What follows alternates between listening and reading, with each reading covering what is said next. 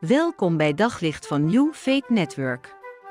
Luister elke dag naar een korte overdenking met inspiratie, bemoediging en wijsheid uit de Bijbel en laat Gods woord jouw hart en gedachten verlichten.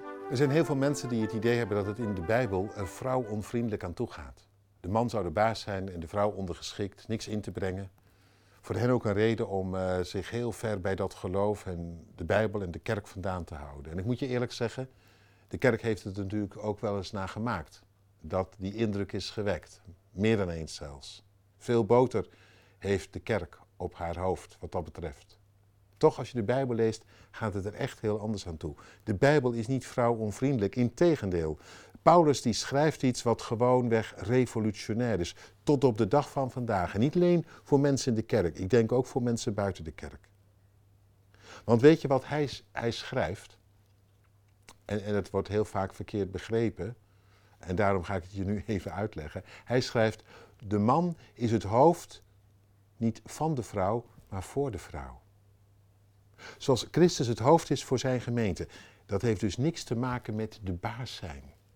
Integendeel. Het betekent veel meer ergens in voorop gaan. En waar is dat dan in? Nou, zoals Christus. Waar ging hij in voorop?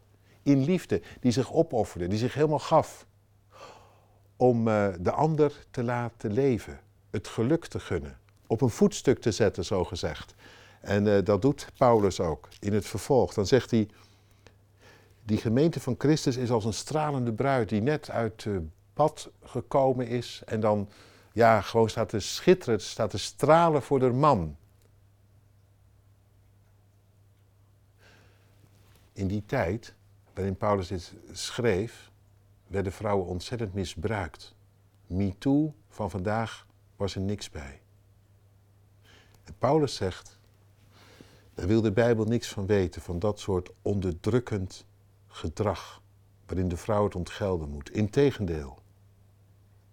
Zoals Christus voor zijn gemeente is gegaan, zo zul jij als man gaan voor je vrouw, haar bewonderen, tot en met. En zij, zij mag stralen en schitteren. Op een voetstuk staan om te beginnen. En die man, die is daarvoor verantwoordelijk. Dat ze straalt en dat ze schittert. En ja, nou ja, dan is het eigenlijk helemaal niet zo raar als er ook staat dat die vrouw dan ja, het staat zo in het Nederlands, onderdanig is aan die man. Maar dat is niet helemaal het goede woordje, want bij onderdanigheid denken wij toch een beetje aan die gebogen houding, weet je wel. Terwijl er in het Grieks een woord staat dat betekent dat ze zich toevertrouwt aan hem. Ja, wat wil je anders dan je toevertrouwen aan zo'n man die een echte heer is voor jou?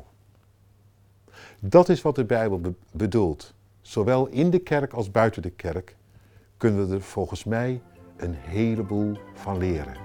Op zoek naar nog meer geloof, hoop en liefde. Op New Faith Network vind je honderden christelijke films, series en programma's. Nog geen lid? Probeer het 14 dagen gratis op newfaithnetwork.nl.